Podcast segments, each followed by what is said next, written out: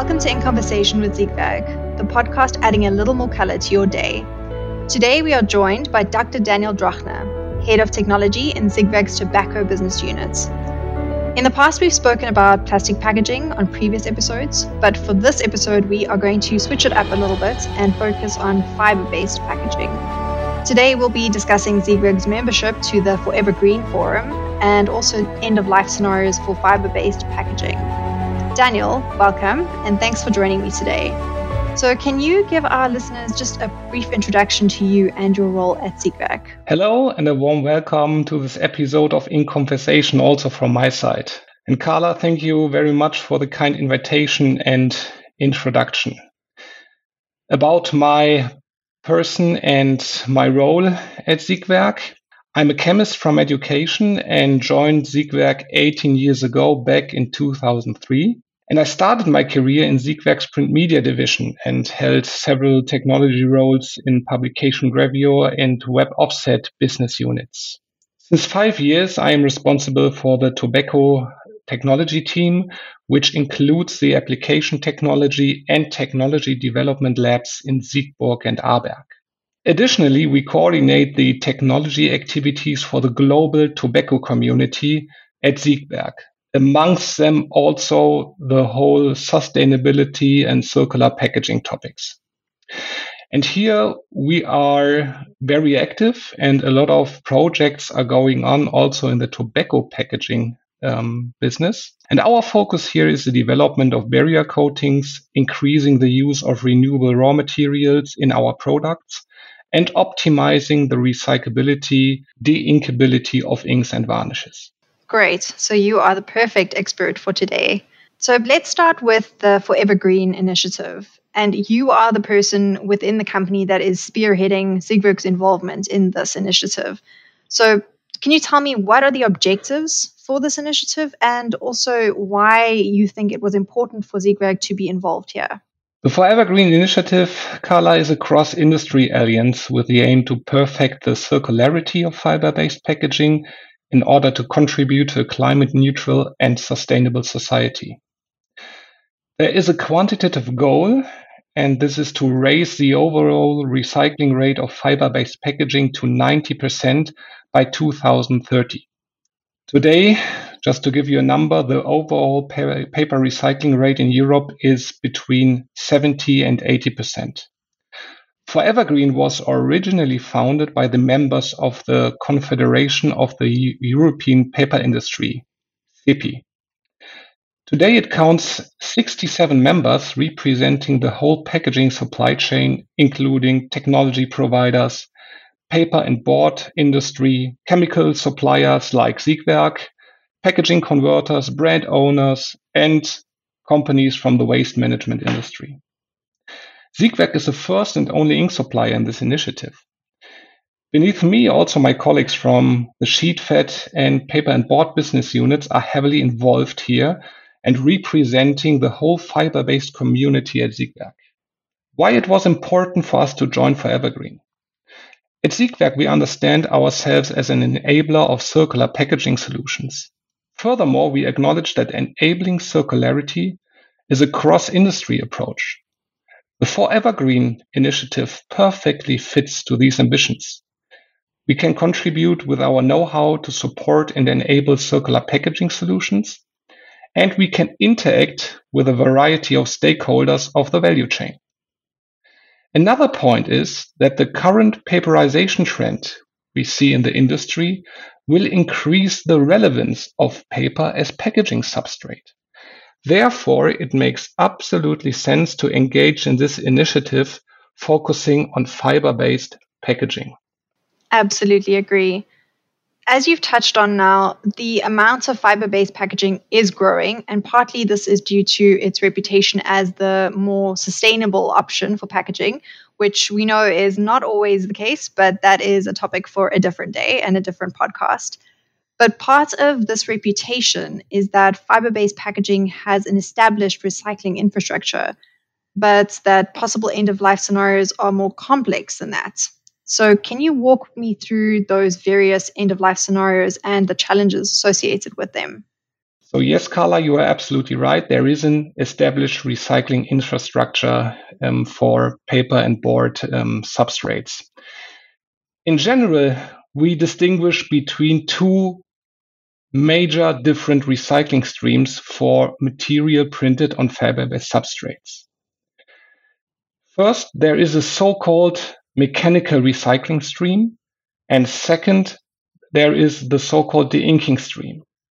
How do these processes di- differentiate and what kind of printed matter is processed via these two streams? In the mechanical recycling stream, paper is repulped and screened in order to remove impurities. Important from ink point of view is that there is no separation from ink particles from the paper fibers. Therefore, the ink remains on the fiber. The result of this recycling stream is a brownish fiber, which is mainly used for corrugated board. Today, almost all cardboard packaging, no matter if it was printed on board made from virgin or recycled fibers, is processed via this mechanical recycling stream. In contrast to that, the deinking stream includes an additional flotation step. In this flotation step, ink particles are separated from the paper fibers. Flotation is based on a rather simple principle. In this process, air bubbles adhere to hydrophobic particles and uplift them. And this poses some prerequisites on the ink particles to be deinkable. They have to be hydrophobic and they have to be of a certain size for a successful flotation. And as a result of this deinking stream, we obtain a whitish fiber and which can be used for high quality applications. Currently, mostly graphical paper from commercial printing, like magazines, catalogs, and advertisement leaflets, um, is processed via this route. So we can summarize as follows.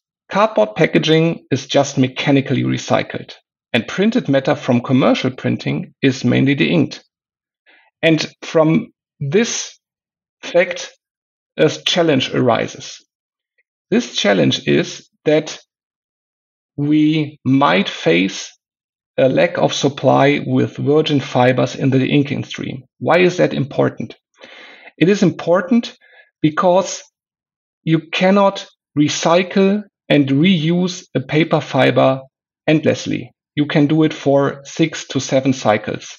And therefore, a constant supply of virgin fibers in the recycling stream is necessary. With nearly only commercial printing products in the deinking stream and the decreasing market of commercial printing due to the fact that we consume advertisement and news online, we might face a lack of supply with virgin fibers. And therefore, we need to ensure that also paper and board from the mechanical recycling stream enters the deinking stream. That is really, really interesting. And I think a lot of people didn't know that. And we don't realize that our addiction to our screens actually has an impact on this process. But how is Siegwerk addressing all of these challenges you just mentioned and enabling circularity in these end of life scenarios? There are mainly two routes and two prerequisites how to address this challenge. On the one hand, we have to optimize the sorting process of fiber based packaging to enable it to enter the deinking stream. That is one part. And the second part is that we need to ensure that our inks and varnishes are fully deinkable. So, what are we currently doing to solve these challenges? Regarding the optimization of the sorting process, Siegwerk is engaged in the so-called Holy Grail 2.0 initiative. This is also a cross-industry initiative, and it is about to apply digital watermarks on the packaging, which includes a variety of information about the packaging itself, for example, the packaging material.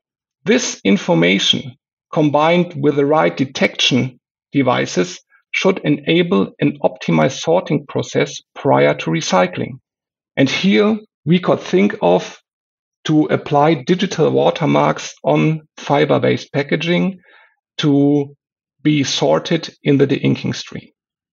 To solve the second part of the challenge, the deinkability topic, we are constantly working on improving the deinkability of our inks and varnishes. Deinkability is strongly dependent on ink technology, ink chemistry, and ink formulation.